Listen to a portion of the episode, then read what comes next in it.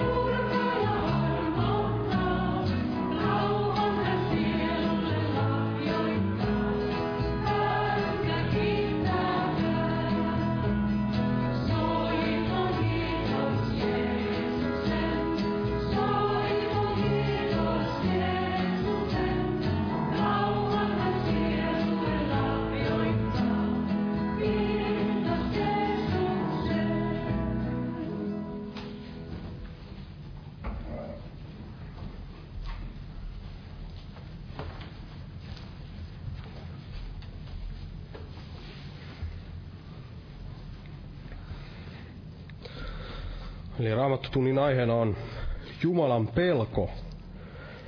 Ja tästä on jonkun verran puhuttu ja tästä varmasti on paljon, paljon myös, myös puhuttavaa ja, ja, ja meille, meille näin muistutettavaa. Ja otetaan täältä sanan laskuista yhdeksännestä luvusta, niin täällä on tällainen tuttu, tuttu kohta, kun puhutaan näin Jumalan pelosta, niin, niin varmasti yksi ensimmäisiä jakeita, mitä, mitä tulee mieleen, ja tämähän toistuu täällä raamatussa moneen, moneen otteeseen tämä sama ajatus, eli yhdeksäs luku ja jae kymmenen tästä sanan laskuista, niin tässä sanotaan näin, että Herran pelko on viisauden alku, ja pyhimmän tunteminen on ymmärrystä.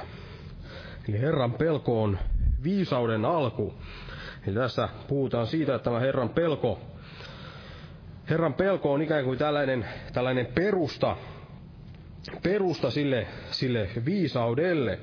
Eli niin kuin Jeesus, Jeesus siellä puhui, puhui siitä, antoi tällaisen vertauksen siitä, kun mihin, mihin ihminen näin, näin perustaa tämän, tämän uskon, uskon elämänsä sille Jumalan sanan kalliolle tai jollekin muulle, niin hän puhui tällaisen vertauksen näin viisaasta miehestä, joka rakensi kalliolle ja, ja sitten toisesta miehestä, joka rakensi hiekalle, ja se, joka oli rakentanut kalliolle, niin kun tuli nämä, nämä koetukset, eli myrskyt puhalsivat siellä, niin se kesti, se kesti se rakennelma, kun se oli näin sille oikealle perustalle rakennettu, eli sille, sille kalliolle, niin samalla tavalla tämä tämä viisauskin toimii. Eli, eli jos se on näin, näin siinä oikeassa perustassa, eli Jumalan, Jumalan pelossa, niin silloin tämä on tällaista kestävää viisautta, todellista, todellista viisautta.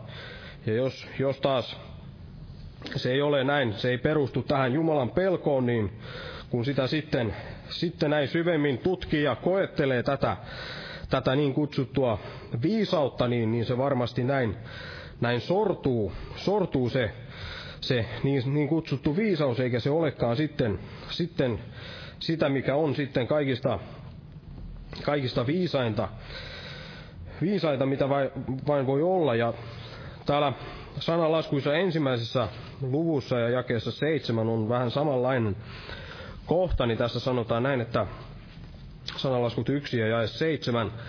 Herran pelko on tiedon alku, hullut pitävät halpana viisauden ja kurin.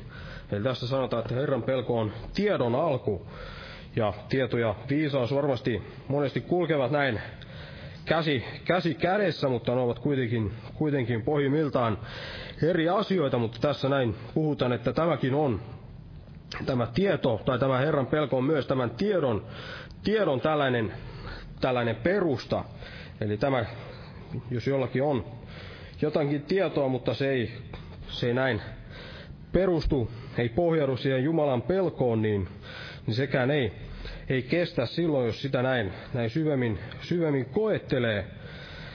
Mutta, mutta jos näin perustamme meidän, sen mikä me, me tiedämme, perustamme Jumalan, Jumalan pelolle, niin silloin se on sitä todellista todellista tietoa ja se kestää, kestää sen, sen koetuksen.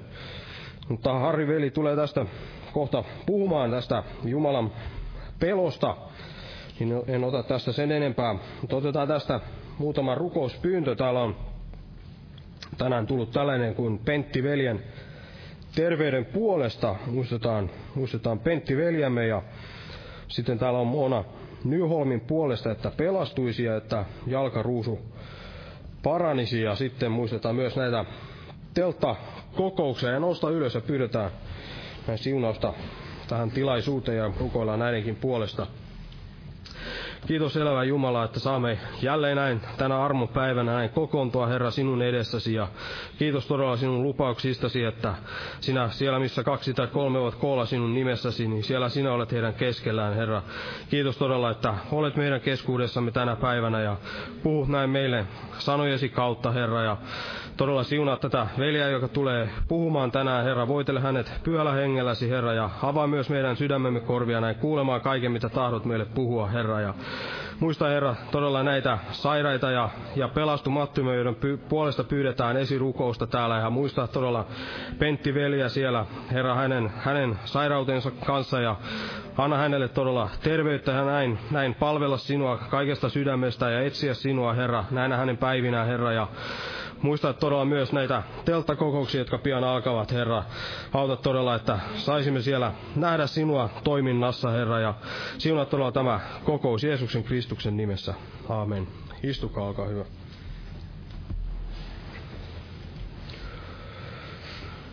Huomenna ja yli huomenna on jälleen näitä päivärukouspiirejä täällä kello, kello 12 näin. Tervetuloa jotka pystyvät tulemaan, niin rukoilemaan erityisesti näiden telttakokousten puolesta. Eli kello 12 rukoillaan näin noin, noin tunnin, tunnin niissä ja, ja sitten, sitten huomenna myös tämä evankeliointi-ilta, näin hyvä, hyvä mahdollisuus mennä kutsumaan ihmisiä, ihmisiä näihin, näihin telttakokouksiin myös, jotka alkavat silloin 10. 10. päivä kahdeksatta ja loppuvat 14. päivä kahdeksatta. Ja, ja sitten perjantaina on jälleen tämä rukouskokous kello 19 ja sitten nämä herätyskokoukset perinteisesti lauantaina ja, ja sunnuntaina kello 18. Tervetuloa näihin ja rukoillaan näidenkin kokousten puolesta ja lauletaan jälleen yhteinen laulu ja kannetaan laulun aikana myös vapaaehtoinen uhrilahja Herran työn hyväksi. Ja otetaan laulu numero 240, 240 ja Jumala siunatko jokaista uhrin antajaa.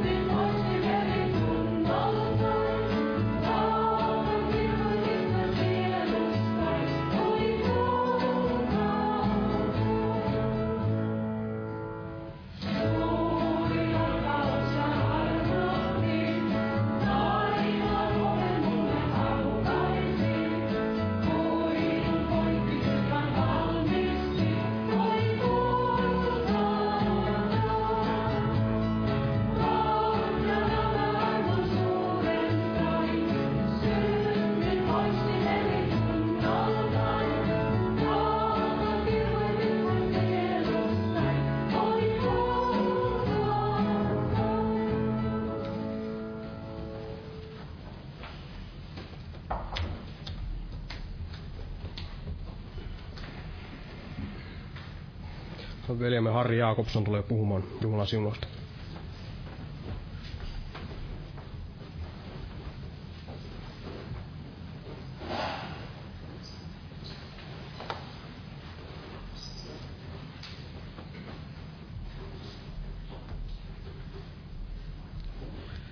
Rauhaa kaikille. Tässä oli tämmöinen aihe, kun tuli mieleen Jumalan pelko.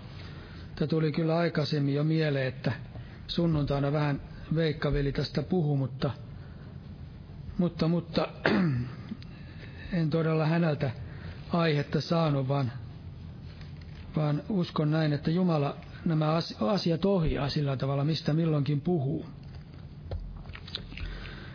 Ja aihe on siis Jumalan pelko. Ja jokaisella todellisella Jumalan lapsellahan on tämmöinen, pitäisi olla tällainen Jumalan pelko. Ja ajatellaan vanhaa testamenttia ja uutta testamenttia, niin kaikkialla me näemme, että kaikilla Jumalan palvelijoilla tämmöinen Jumalan pelko on ollut. Ja se on, niin kuin Jesse tässä sanoi, että se on tämmöinen perusasia, Jumalan pelko. Se ei ole mikään sellainen vaihtoehto tai joku tällainen lisä, joku sellainen eri, erilainen, erilainen lahja, erikoinen lahja, mikä joillakin ihmisillä on, vaan se todella tulisi olla jokaisella Jumalan pelko. Se on siis välttämätön. Ja raamatussa esimerkiksi puhutaan Jopista. Jopista sanotaan, että hän oli nuhteeton ja rehellinen, pelkäsi Jumalaa ja karttoi pahaa. Me näemme hänessäkin, että hänellä oli tämä Jumalan pelko. Kaikista ei mainita sitä erikseen, mutta se käy kuitenkin ilmi se Jumalan pelko niistä muista raamatun jakeista. Ja sitten Daavidilla oli Jumalan pelko. Yhtenä päivänä, kun luin raamattua ja otin tämmöisen psalmin, niin huomasin oikein niin kuin tästä tuli esille, että miten Daavidin elämässä oli hyvinkin merkittävä asia tämä Jumalan pelko. Ja David oli Jumalan mielen mukainen mies, tai Jumalan sydämen mukainen mies, niin kuin Raamattu sanoo. Ja Davidista otan tällaisen raamatun kohdan, mikä mainitaan täällä ää, ensimmäinen Samuelin kirja 26. luku. Tässä, tässä näemme tämän, millä tavalla tämä Jumalan pelko näkyi tässä Davidin elämässä. Eräs tapaus, eräs tilanne hänen elämästään. Täällä sanotaan, että ja Abisai sanoi Daavidille, Jumala on tänä päivänä antanut vihamiehesi sinun käsisi, sallin nyt minun keihästää hänet maahan, yksi isku vain, toista ei tarvita. Mutta David vastasi Abisaille, Älä surmaa häntä, sillä kuka on rankaisematta satuttanut kät- kätensä Herra voideltuun. Ja David sanoi vielä, niin totta kuin Herra elää, Herra itse lyö hänet, tai hänen kuolinpäivänsä tulee, tai hän menee sotaan ja tuhoutuu siellä. Mutta minä en satuta kättäni Herra voideltuun, pois se Herra varjelkoon. Eli tässä oli oivallinen tilaisuus. Tämä Saul vainosi kovasti Daavidia. Ja hän oli varmasti valmis surmaamaan tämän Daavidin, mutta sitten tuli tällainen tilanne, että, että olisi ollut mahdollisuus surmata tämä Saul joka vihasi tätä Davidia. Mutta David ei halunnut tehdä sitä, koska hän pelkäsi Jumalaa. Tässä sanotaan, että kuka älä surmaa häntä, sillä kuka on rankaisematta satuttanut kätensä Herran voideltuun. Eli hän pelkäsi Jumalaa ja tässä tulee myöskin se esille tämä ajatus, että minkä, hän pelkäsi, minkä tähden hän pelkäsi Jumalaa. Hän tiesi, että Jumala näkee kaiken ja Jumala maksaa kullekin hänen tekojensa mukaan, ihmisen tekojen mukaan.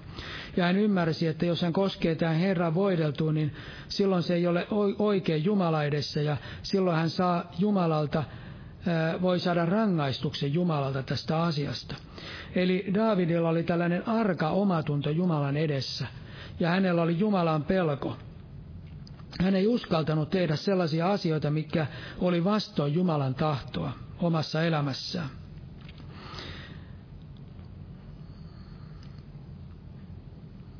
Ja nimenomaan tämä Jumalan pelko on sitä, että on arka tunto Jumalan edessä – Sanalaskuissaan sanotaan onnellinen se ihminen, joka aina on aralla tunnolla. Ja sitten sellaiset ihmiset, joilla ei ole arka omatunto Jumala edessä ja joilla tätä Jumalan pelkoa ei ole.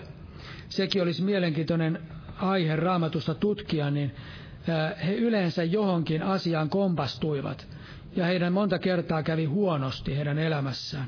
Eli se, että jos oli Jumalan pelko, niin silloin heidän kävi hyvin. Jumala siunasi heitä ja Jumala oli heidän kanssansa. Ja tämä käy hyvin ilmi tässä psalmissa, minkä David itse sepitti. Nämä psalmit ovat jonkinlaisia lauluja, mitä he lauloivat, ja ne psalmit eivät ole vain hänen ajatuksiansa, vaan David pyhässä hengessä lauloi näitä lauluja, ja siinä kuitenkin tulee esille myöskin Davidin oma elämä ja hänen omat ajatuksensa. Ja tässä me näemme psalmissa, psalmissa 34, Davidin virsi, kun hän tekeytyi mielipuoleksi Abimelekin edessä, ja tämä karkoitti hänet luotansa ja hän meni pois. Eli hän oli siellä filistialaisten joukossa ja hän oli todella suurissa vaikeuksissa. Sen tähden tekeytyi mielipuoleksi, puoleksi, että hän pelastuisi näiden filistialaisten käsistä. Sitten hän siellä sanoi, että minä kiitän Herraa joka aika, hänen ylistyksensä on alati minun suussani. Hän ylisti Jumalaa, kun Jumala pelasti hänet hänen ahdistuksestaan. Ja kahdeksannessa jakeessa sanotaan, Herran enkeli asettuu niiden ympärille, jotka häntä pelkäävät, ja pelastaa heidät. Eli me näemme, että hän siinä pyhässä hengessä sitten lauloi tällä tavalla, että Herran enkeli pelastaa heidät, jotka pelkäävät Jumalaa. Eli Jumalan pelko on se, mikä saa Jumalan varjelemaan ja suojelemaan ihmistä niin, että henkeli asettuu hänen ympärilleen ja Jumala sitten varjelee ihmisen. Ja sitten kymmenes jae. Peljätkää Herraa, te hänen pyhänsä, sillä häntä pelkääväisiltä ei mitään hyvää puutu. Eli tässäkin me näemme, että kun ihminen pelkää Jumalaa, niin silloin ihmiseltä ei puutu mitään hyvää. Eli Jumala voi antaa kaikkea hyvää niille, jotka häntä pelkäävät. Ja tässä Daavidin psalmeissa ja Daavidin elämässä tulee monta kertaa esille juuri tämä Jumalan pelko. Ja kun ajattelemme, että Daavid oli Jumalan sydämen mukainen mies, niin voidaan uskoa näin, että se Jumalan pelko oli se eräs tärkeä asia, mikä teki hänet nimenomaan Jumalan sydämen mukaiseksi mieheksi. Hänellä oli varmasti muitakin ominaisuuksia, jotka teki hänet Jumalan sydämen mukaiseksi mieheksi, mutta tämä oli sellainen eräs hyvin tärkeä asia. Ja David sanoi siellä psalmissa, että Herran pelko on puhdas, se pysyy iäti. Eli Jumalan pelko, jos on sydämessä, niin niin siinä on sellaista jotakin erikoista puhtautta, koska Jumalan pelko on kaikkea sellaista ristiriidassa kaiken pahan kanssa ja se ei ole missään tekemissä minkään synnin kanssa. Eli jos ihmisellä on Jumalan pelko, niin silloin ihmisellä pysyy tällainen puhtaus myös. Ja sitten jos ajattelemme esimerkiksi Jeesusta, niin Jeesushan oli maan päällä ollessaan Jumala, joka tuli ihmiseksi. Ja vaikka Jeesus oli itse Jumalan poika, joka vaelsi täällä maan päällä, niin Raamattu kuitenkin sanoo siellä Jesajan kirjassa, missä ennustetaan Jeesuksesta, niin sanotaan, hän halajaa Herran pelkoa. Eli Jeesuksella oli Jumalan pelko, isän pelko. Ja olen miettinyt sitä, että mitä se merkitsee, kun Jeesus itse oli Jumala. Vaikuttaa siltä, että se olisi niin kuin ristiriitasta, että minkä tähden hänellä oli Jumalan pelko, koska hän itse oli Jumala, joka tuli ihmiseksi. Sana tuli lihaksi ja asui meidän keskellämme. Ja hän oli myöskin Jumala. Hänen nimensä oli ihmeellinen neuvonantaja, väkevä Jumala. Ymmärrän asian sillä tavalla, että Jeesuksella oli Jumalan pelko sen tähden, että hän ei poikkeaisi missään isän tahdosta. Hän tuli sieltä taivaasta täyttämään isän tahdon. Hän tuli ihmiseksi. Ja hänen tarkoituksensa ja Jumalan tahto oli, että hän täyttää sen ta- Jumalan tahdon ja hän tuli tekemään isän tahdon tällä maan päällä. Ja meidän tulee muistaa, että hän vaelsi ihmisenä tämän maan päällä olon ajan. Ja sen tähden hän ei halunnut missään poiketa isän tahdosta. Ja hänellä oli sen tähden myöskin tällainen terve, oikea Jumalan pelko. Ja hän missään ei kuitenkaan poikennut. Hän voittajana vaelsi tämän maanpäällisen elämän. Hän ei missään millään tavalla tehnyt sitä, mikä oli jotenkin paha Jumalan edessä. Ja myöskin hän voittajana nousi ilman minkäänlaista tahraa ja ilman minkäänlaista ryppyä, voidaan sanoa näin. Hän nousi kuolleesta ja hän meni sinne taivaaseen isän oikealle puolelle. Eli vaikka hänellä oli Jumalan pelko, niin kuin ihmiselläkin on Jumalan pelko, niin kuitenkin hän ei koskaan millään tavalla rikkonut Jumalan tahtoa vastaan. Hän voittajana selvisi kaikista niistä tilanteista, missä hän täällä maan päällä oli. Mutta kuitenkin hänellä oli tämä Jumalan pelko. Hän halasi Jumalan pelkoa. Ja se on myöskin esimerkki meille, että tämä Jumalan pelko on se, mikä pitää meidät sillä oikealla tiellä. Se oikea henki, millä tavalla ihmisen tulisi vaeltaa tällä maan päällä, että hän voisi vaeltaa sillä tavalla oikein Jumala edessä. Ja Jeesus todella voitti ja me saamme voittaa hänen kanssaan. Hän elää, niin kuin erässä laulussa sanotaan, se jotenkin puhutteli minua. Laulussa sanotaan, että että, hän, että, että sen tähden, että hän elää, niin mekin saamme elää. Ja Jeesus itse sanoi, että koska minä elän, niin tekin saatte elää. Hän voitti ja kuoleman ja hän nousi taivaaseen ja hän elää ja sen tähden myöskin me saamme elää. Se on valtava totuus, jos me ymmärrämme sen, että Jeesus todella elää ja sen perustalla myöskin mekin saamme elää, koska hän voitti kaikki ne vihollisen voimat ja kuoleman voimat ja synnin vallat. Ja sen tähden myöskin Jeesus täällä maan päällä, hänellä oli myös tämä Jumalan pelko ja hän antoi meille myöskin sitä esimerkin. Ja sitten sanalaskussa sanotaan, niin kuin Jesseveli tässä sanoi, sanalaskussa sanotaan, että Herran pelko on tiedon alku. Eli kaikki todellinen tieto, niin sen alku on aina Jumalan pelossa. Ja voidaan sanoa näin, että meillä ei ole mitään todellista tietoa, jos meillä ei ole Jumalan pelkoa. Muistan tässä, oliko se kristityn vaelluksessa, sanottiin hyvin tämä asia, että jos ei ole alkua, niin ei ole myöskään loppua. Jos ei ole pelkoa, Jumalan pelkoa, niin ei ole myöskään sitä loppua, eli se on tiedon alku. Meillä ei, ole, meillä ei voi olla mitään muuta, mikä siihen liittyy, jos meillä ei ole myöskään sitä alkua. Ja sanalaskut kahdeksas luku jäi 13. Otan tämän sanalaskun kohdan.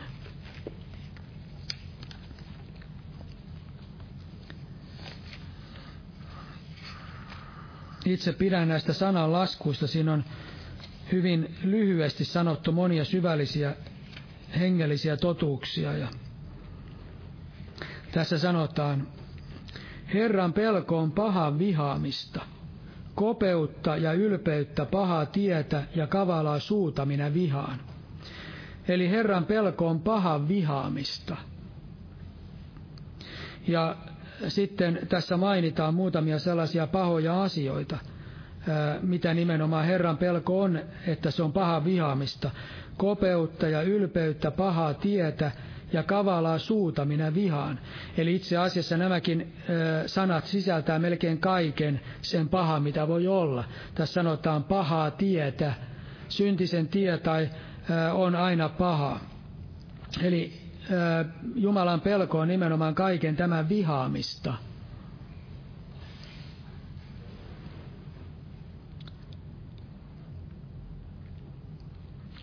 Sitten voidaan ajatella sitä, että mistä tämä Jumalan pelko tulee. Muistan, kun tämä Veikka sanoi omassa todistuksessa, että se on Jumalan lahja. Se on todella Jumalan lahja. Mutta millä tavalla Jumala meissä vaikuttaa myöskin Jumalan pelkoa? Eräs, millä tavalla Jumala vaikuttaa Jumalan pelkoa, on täällä mainittu täällä Jesajan kirjan kuudes luku. Ota vain tämän jakeen viisi siellä kerrotaan, tai tässä raamatun kohdassa kerrotaan, millä tavalla Herra ilmestyi Jesajalle. Hän näki Jumalan pyhyyden. Ja siellä sanotaan sitten viides jae, niin minä sanoin, voi minua, minä hukun, sillä minulla on saastaiset huulet, ja minä asun kansan keskellä, jolla on saastaiset huulet, sillä minun silmäni ovat nähneet kuninkaan Herran Sebautin. Eli Jumalan pelko tulee Jumalan kun Jumala saa lähestyä meitä, kun me saamme kosketuksen jollain tavalla Jumalaan. Esimerkiksi Jumalan pyhä henki, kun Jumalan pyhä henki vaikuttaa sella tavalla oikein sellaista pyhyyden tuntoa, niin silloin tulee tämä Jumalan pelko. Ja Raamattu sanookin, että pyhästä hengestä, että pyhä henki on myöskin Herran pelon henki. Eli Jumalan henki vaikuttaa tätä Jumalan pelkoa ja myöskin kaikella tavalla, kun Jumala ilmestyy meille, tai me saamme kokea sen Jumalan läheisyyden ja läsnäolon. Raamatussa on monta esimerkkiä siitä, esimerkiksi Daniel, kun enkeli ilmestyi hänelle, siinä Jumalan läsnäolo oli myöskin mukana, niin sanotaan, että hän muuttui kaamean näköiseksi, hän menetti kaiken voimansa. Ja ne ihmiset, jotka olivat hänen kanssaan, ne pelkäsivät, ne lymyisivät. Eli Jumalan kosketus, taivaallinen kosketus, oli se minkälainen tahansa, kun se tulee sieltä Jumalalta, niin se saa aikaan sellaista Jumalan pelkoa. Ihminen pelkää luonnostaan, liha pelkää Jumalaa ja Jumalan läsnäoloa, mutta myöskin sellainen terve Jumalan pelko varmasti tulee siitä, kun me saamme kokea sen Jumalan pyhyyden ja Jumalan vanhurskauden. Sen tähden on hyvinkin tärkeä asia, että me saisimme kokea sitä Jumalan läsnäoloa. Ja meidän tulee muistaa kuitenkin tämä, että kun me olemme Jeesuksen veren suojassa, niin silloin me saamme olla siinä Jumalan läsnäolossa täydessä rauhassa. Me tiedämme, että Jeesuksen veri täytti kaikki Jumalan pyhyyden vaatimukset. Ja silloin kun Jeesuksen veri puhdistaa meidät, niin silloin me saamme olla Jumalan pyhyyden edessä, koska Jeesuksen veressä on täydellinen pyhyys. Ja Raamattu sanoo, että me olemme pyhät. Siellä apostoleen teossakin nimitetään uskovia pyhiksi. Ei se tarkoita sitä, että heitä vaan nimitetään pyhiksi, että se on jonkinlainen tällainen kunnia-nimitys, että he ovat jollain tavalla tällaisia tällaisia uskon, uskonnollisia pyhiä ihmisiä, vaan se todella tarkoittaa, että he ovat pyhiä. Eli se tarkoittaa sitä, että he ovat, ää, niin kuin Jumalakin on pyhä, hekin ovat pyhiä. Ja he ovat pyhiä sen tähden, koska Jeesuksen veren kautta he ovat pyhiä. Ja sen tähden, koska Jumalan pyhä henki on heissä, koska Jumala on heissä. Jumalan, Jumalan Jeesuksen kautta he ovat pyhiä. Eli siinä mielessä he ovat pyhiä. Ja sitten otan täältä toinen millä tavalla Jumala vaikuttaa sitä Jumalan pelkoa. Täällä ensimmäinen aikakirja, nimittäin myöskin tuomioiden kautta. Ensimmäinen aikakirja, 13 luku, otetaan jakeesta kuusi.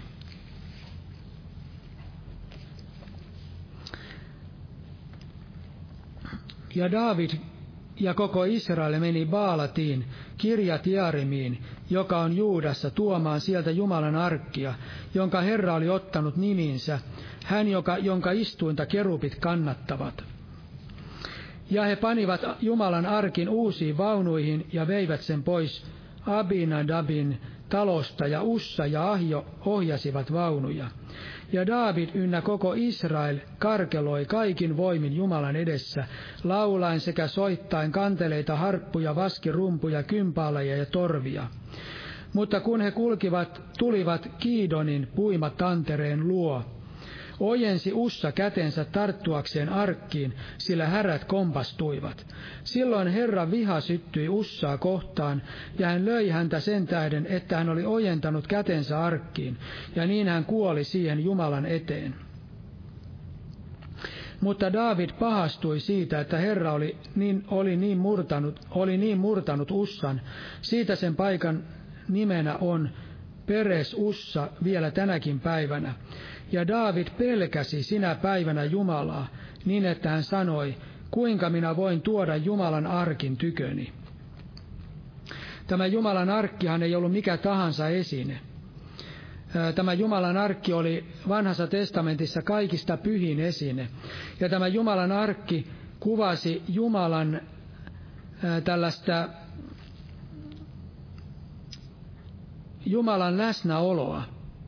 Me muistamme, kun esimerkiksi nämä filistealaiset ryöstivät Jumalan arkin, tai kun Jumalan arkki tuli Juudan kansan sinne joukkoon, niin siellä he iloitsivat ja he pelkäsivät ja filistealaiset sanoivat, että Jumala on tullut heidän tykönsä jotenkin tähän tapaan. Jotenkin näin he sanoivat, en muista tarkkaa. Mutta sitten he ryöstivät sen Jumalan arkia. Siellä Jumalan arkin, kun he ryöstivät, niin siellä tuli monenlaista vitsausta ja monenlaista ahdistusta niille, jotka sen olivat ryöstäneet. Eli he, se edusti sitä Jumalaa, Jumalan läsnäoloa se arkki. Eli se arkki ei ollut mikä tahansa esine. Ja myöskin tässä tapauksessa, kun he kantoivat tätä Jumalan arkkia, niin, niin siinä he toimivat siinä vastoin Jumalan sanaa. Siellä Mooseksen laissa oli oli sanottu, että jopa nämä kehatilaiset, jotka, jotka kantoivat sitä Jumalan arkkia, niin he eivät saaneet koskea siihen Jumalan arkkiin, etteivät he kuolisi. Eli he toimivat vastoin sitä, mitä Jumala oli sanonut sanassaan. Sen tähden myöskin kävi sillä tavalla, että he kuolivat, tai tämä kuoli. Ja Jumala osoitti tällä tavalla pyhyytensä. Jumala on pyhä ja vanhurskas Jumala. Ja hänen sanansa on myös vanhurskas ja, ja hän on sanassaan myös pyhä.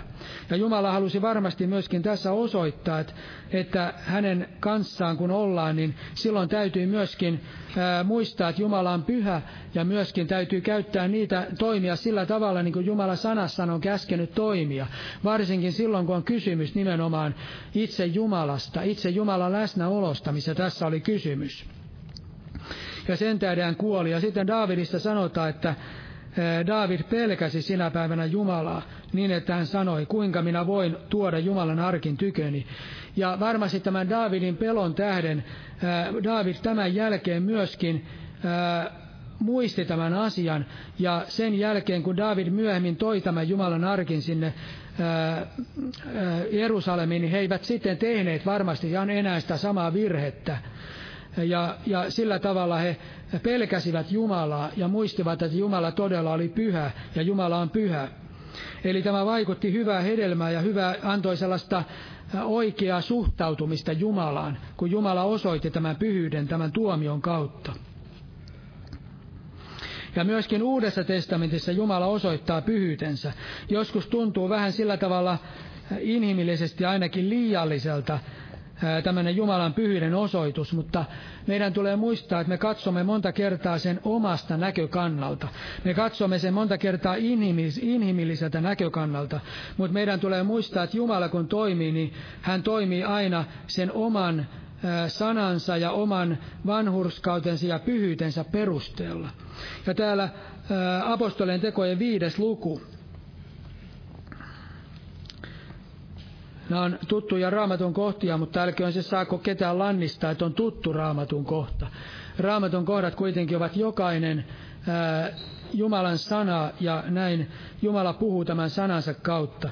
Toivottavasti Jumalan sana ei tule meille sellaiseksi, että me tulemme aivan niin kuin sokeiksi Jumalan sanalla. Olen joskus huomannut itsessäni, että en ole tajunnut Jumalan sanaa, koska olen lukenut sen niin monta kertaa. Mutta sitten kun olen lukenut oikein tarkemmin jonkun raamatun kohdan, huomaa, että näinhän se on. Enpä ole tätä ennen huomannutkaan, enkä ole tajunnut tätä asiaa. Eli me voimme tulla sokeiksi, kun me ajattelemme, että me olemme lukeneet, joku asia on tuttu, me tiedämme sen asian. Sen tähden on tärkeää, että me lukisimme aina Jumalan sanaa sillä tavalla, että se voisi aina aivan niin kuin olla uutta joka kerta.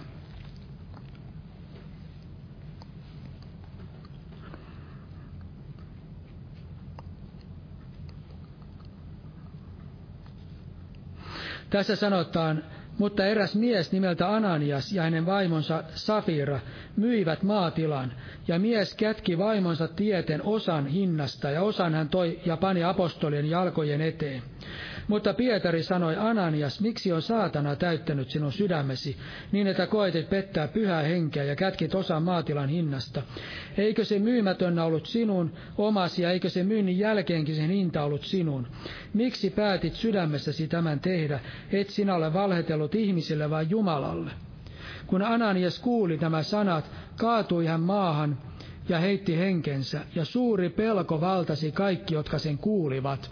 Eli tässä me näemme, että Jumala osoitti, Jumala osoitti sen pyhyytensä tässä. Jumala on pyhä Jumala, ja kun siellä oli seurakunta, ja siellä seurakunnassa nämä ihmiset inhimillisesti voisi ajatella, että tämä oli vain pieni asia. Mutta Jumalan silmissä tämä oli suuri asia, koska he pettivät pyhää henkeä. Heidän sisimmässään tapahtui tällainen sisäinen luopumus siitä, mikä on oikein Jumala edessä. Ja sillä tavalla heillä varmasti ei Ananiaksella ja Safiralla ei tässä ollut sellaista Jumalan pelkoa. He eivät peljänneet Jumalaa ja ajatella, että mitä Jumala sanoo siitä, että jos he toimivat tällä tavalla, he te- tekivät niin kuin vilppiä tässä.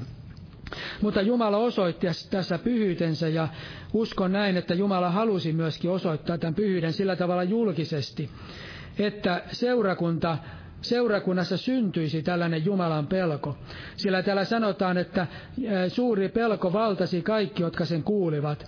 Ja aivan samalla tavalla kävi hänen vaimolleen hän tuli sinne ja sitten hänkin, sai, hänkin kuoli ja sitten nuoret miehet kantoivat hänet pois.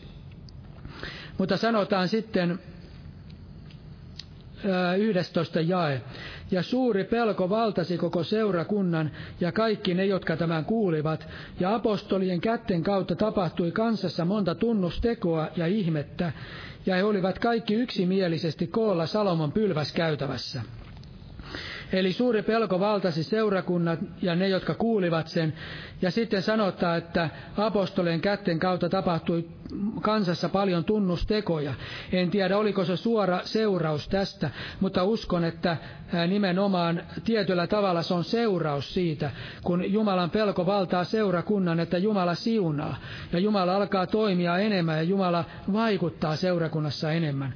Varmasti on näin tapahtunut monessa seurakunnassa, en tiedä, onko tämmöisiä kuolemantapauksia tapahtunut esimerkiksi tai seurakunnissa, mutta varmasti sellaisia tapauksia on, että Jumala on sillä tavalla julkisesti hyvinkin voimakkaasti tehnyt tällaisia tietynlaisia asioita, esimerkiksi nuhdellut suoraan synnistä tai jostain muusta, mikä on hyvinkin vaikea asia esimerkiksi seurakunnan keskellä kaikkien ihmisten kuullen, niin Jumala monta kertaa voi tehdä tällaisia asioita nimenomaan sen tähden, että seurakunnassa syntyisi Jumalan pelko.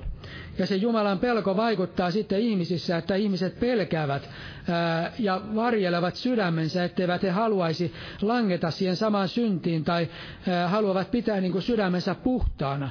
Eli monta kertaa tällaisten asioiden tarkoitus on tämä. Mutta tämmöinen, jos puhutaan syntien julkisesta synni, synnin paljastamisesta, niin siinä täytyy todella olla selvä Jumala henki. Mutta joskus Jumala henki on vaikuttanut tämän asian.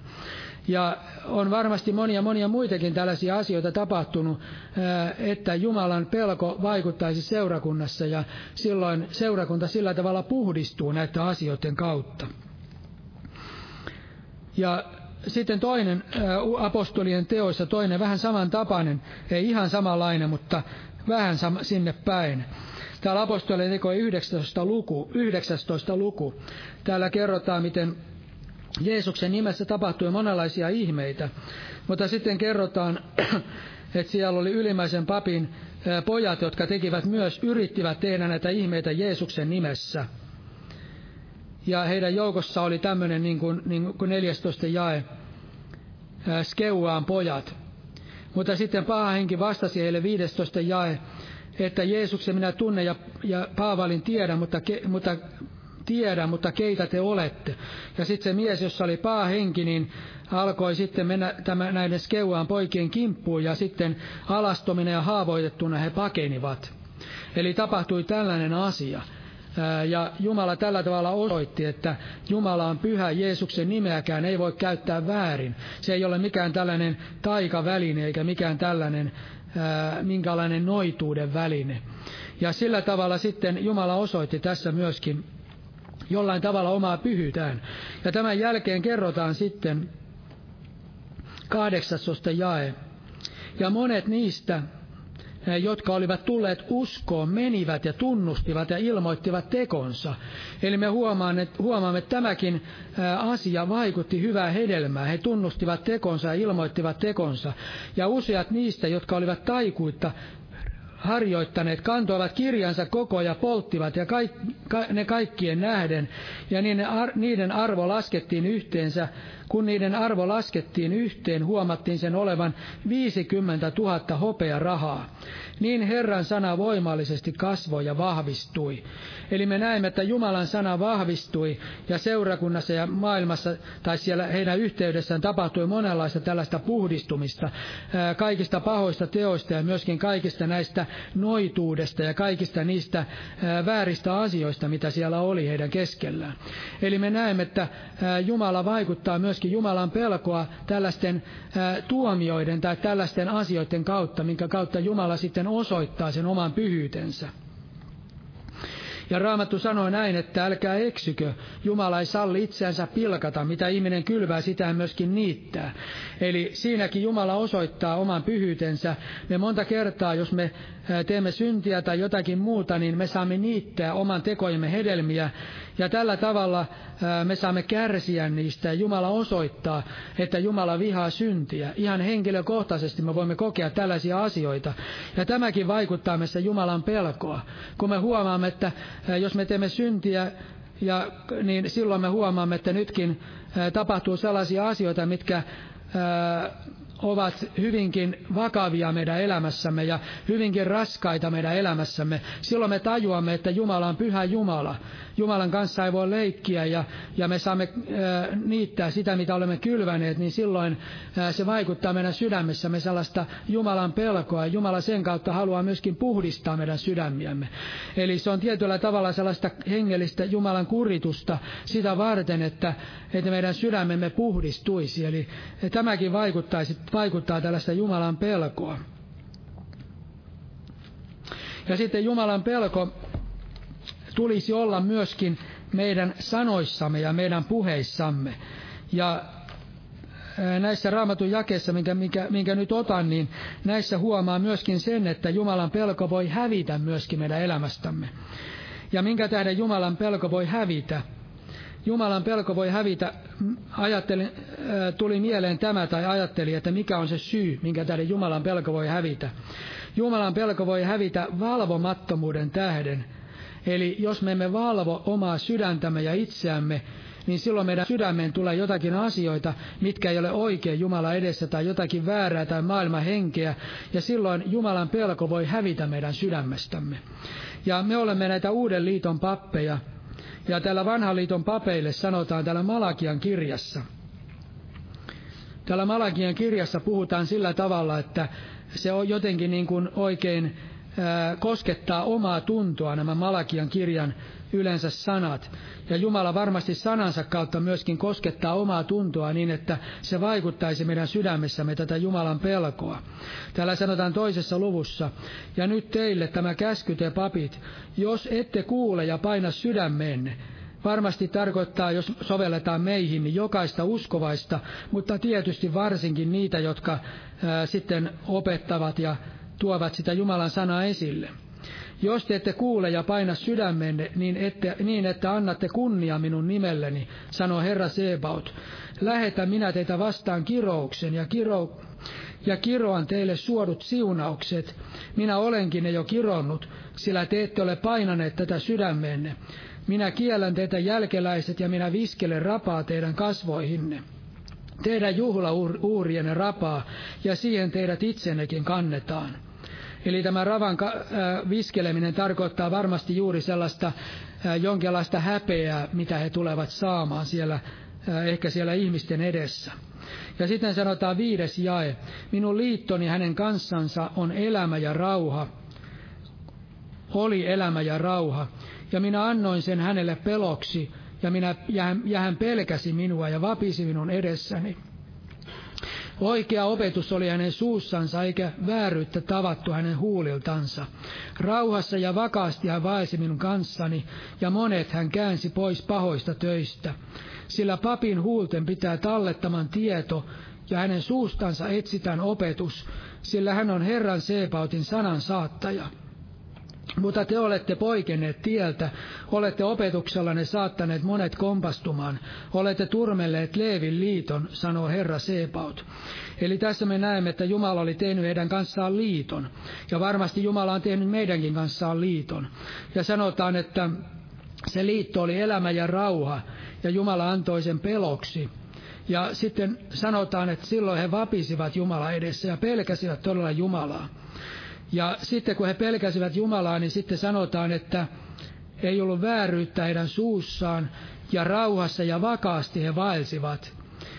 Eli me näemme, että tämä Jumalan pelko vaikuttaa sitä rauha, rauhassa vaeltamista ja vakaasti vaeltamista. Ja sitten sitä, että monet hän käänsi pahoista töistä, eli kääntää toiset pois pahoista töistä. Mutta sitten sanotaan, että he ovat poikenneet pois. He ovat opetuksella saattaneet monet kompastumaan. ja turmelleet Leevin liiton. Eli ihminen, joka sitten menettää sen Jumalan pelo ja poikkeaa siltä tieltä, niin se on hyvinkin vaarallista. Sillä ihminen voi saada toiset kompastumaan ja, ja sillä tavalla vaikuttaa sitten toisiin ihmisiin niin, että he kompastuvat ja, ja eksyvät sitten pois uskosta. Ja varmaan tänäkin päivänä ei kannata varmaan ehkä aina kaukaa etsiä, mutta yleensä voidaan ajatella seurakunnissa ja Suomen Sionissa, niin varmaan se Jumalan pelko on hyvin harvinainen tänä päivänä.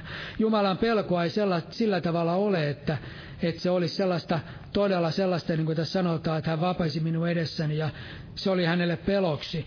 Mutta Jumala meille antakoon, minulle ja meille kaikille sitä, että meillä sitä olisi. Mutta sitten me näemme, että kun heillä ei ollut sitä Jumalan pelkoa, niin tässä Jumala sitten antoi heille tällaista kuritusta, sanotaan yhdeksäs jae. Niinpä minäkin teen teidät halpana pidetyiksi ja alhaisiksi kaiken kansan edessä. Koska te ette ole pitäneet minun teitäni, vaan olette olleet puolueelliset opetuksessanne, opetuksessa. Eli sillä tavalla Jumala salli heille tällaisia asioita. Eli Jumala todella haluaa, että me valvoisimme, että me menettäisi Jumalan pelkoa.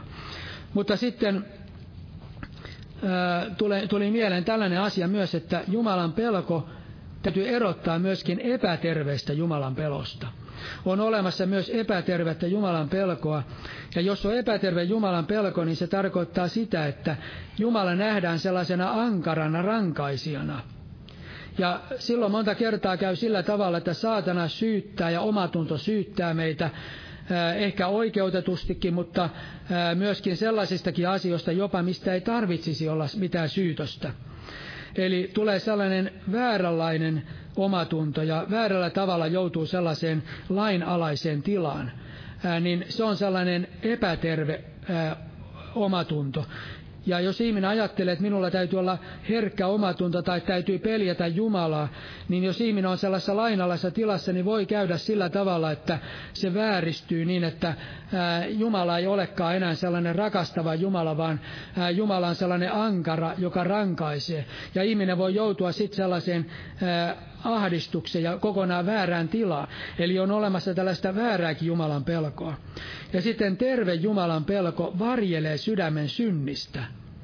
Ja se, ja, ja se kohdistuu aina Jumalaan ja kunnioittaa Jumalaa. Eli tästä erottaa, minkälainen on terve Jumalan pelko ja väärä Jumalan pelko. Oikea Jumalan pelko kohdistuu Jumalaan ja se kunnioittaa Jumalaa ja se varjelee ihmisen synnistä. Mutta epäterve Jumalan pelko kohdistuu ihmiseen itseensä. Eli ihminen kohdistaa sen omiin ajatuksiinsa, omiin itsensä ja niin edelleen. Ja sillä tavalla näkee sen niin kuin, näkee itsensä sellaisena. Eli se ei kohdistu Jumalaan, koska Jumala haluaa kuitenkin, Jumalan pelko on sellainen, joka ei tuomitse ihmistä, vaan Jumala haluaa nostaa ihmisen. Ja Jumala haluaa, Jumala haluaa osoittaa ihmiselle synnin synniksi ja Jumala voi antaa synnin tunnon, mutta se ei koskaan sellainen, että se niin kuin ahdistaa tai nujertaa ihmisen maan rakoon. Eli se ei ole sellaista Jumalan pelkoa, että ihminen näkee itsensä vain ja vain ne omat mahdollisuudet mahdollisuutensa ja yrittää parantaa sitä itseänsä.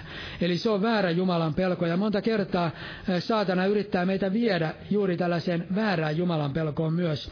Mutta terve Jumalan pelko on sellaista, eh, joka kohdistuu Jumalaan ja Jumala silloin myöskin eh, Jumalan pelon kautta, kun me, meillä on Jumalan pelko, se nostaa meidät ja me kunnioitamme Jumalaa. Ja Jumala haluaa todella antaa meille sellaisen terveen Jumalan pelon. Ja vaikka Jumala on kuitenkin tämmöinen ankara, että siitä ei voi pääse mihinkään, mutta Jumala on kuitenkin rakastava Jumala.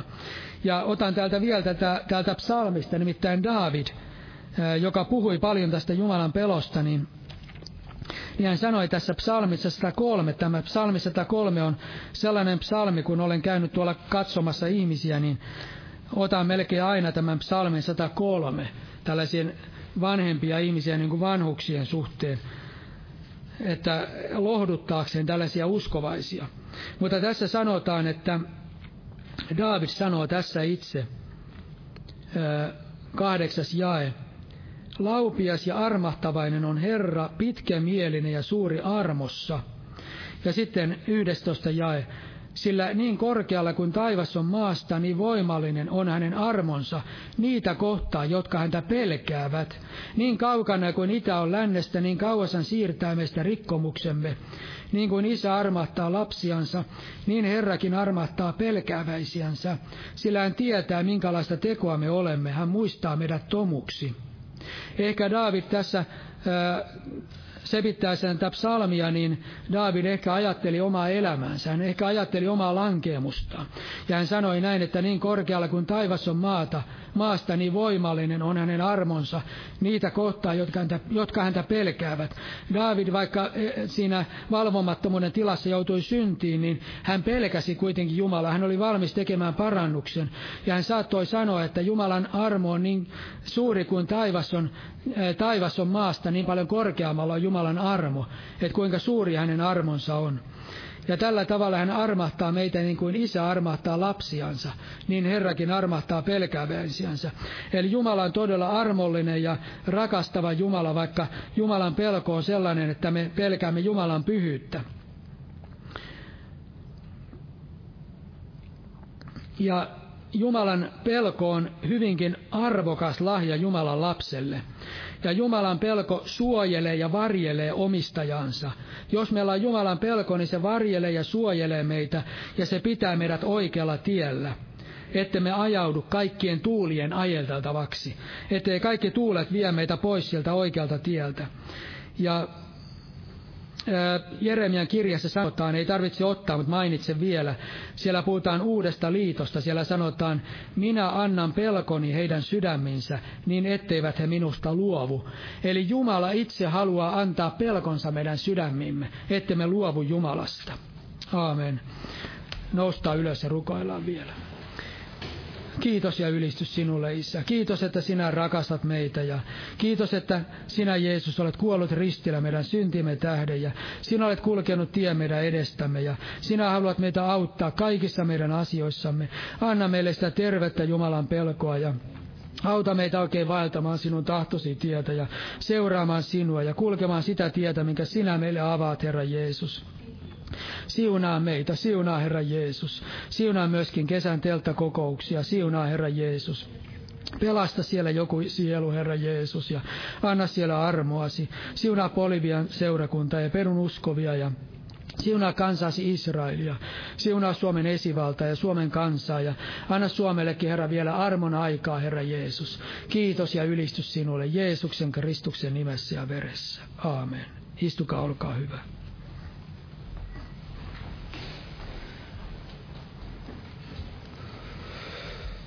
Amen. Ja otetaan lopuksi yhteinen laulu. Otetaan laulu numero 279, 279. Ja meillä ei tässä lauluvihkossa ole mitään semmoista laulua, missä erityisesti puhuttaisiin Jumalan pelosta, mutta tässä englanninkielisessä alku, alkuperäisessä englanninkielisessä laulussa, mistä tämä on käännetty, tämä on armo suuri ihminen, niin tässä toisessa säkeistössä laulettiin näin, että että armo, armo opetti sydämeni pelkäämään ja, ja armo pelkoni huojensi. Eli siinä puhutaan kahdenlaisesta erilaisesta pelosta, eli sellainen väärä, väärä pelko on, on kadonnut tämä armo. Armo on sen, sen kadottanut ja, ja se on opettanut samalla sitten tähän, tähän Jumalan pelkoon. Niin lauletaan tämä laulu numero 279 ja Jumalan siunosta kaikille. Veli tässä vielä edessä rukoille, jos joku kaipaa esirukousta.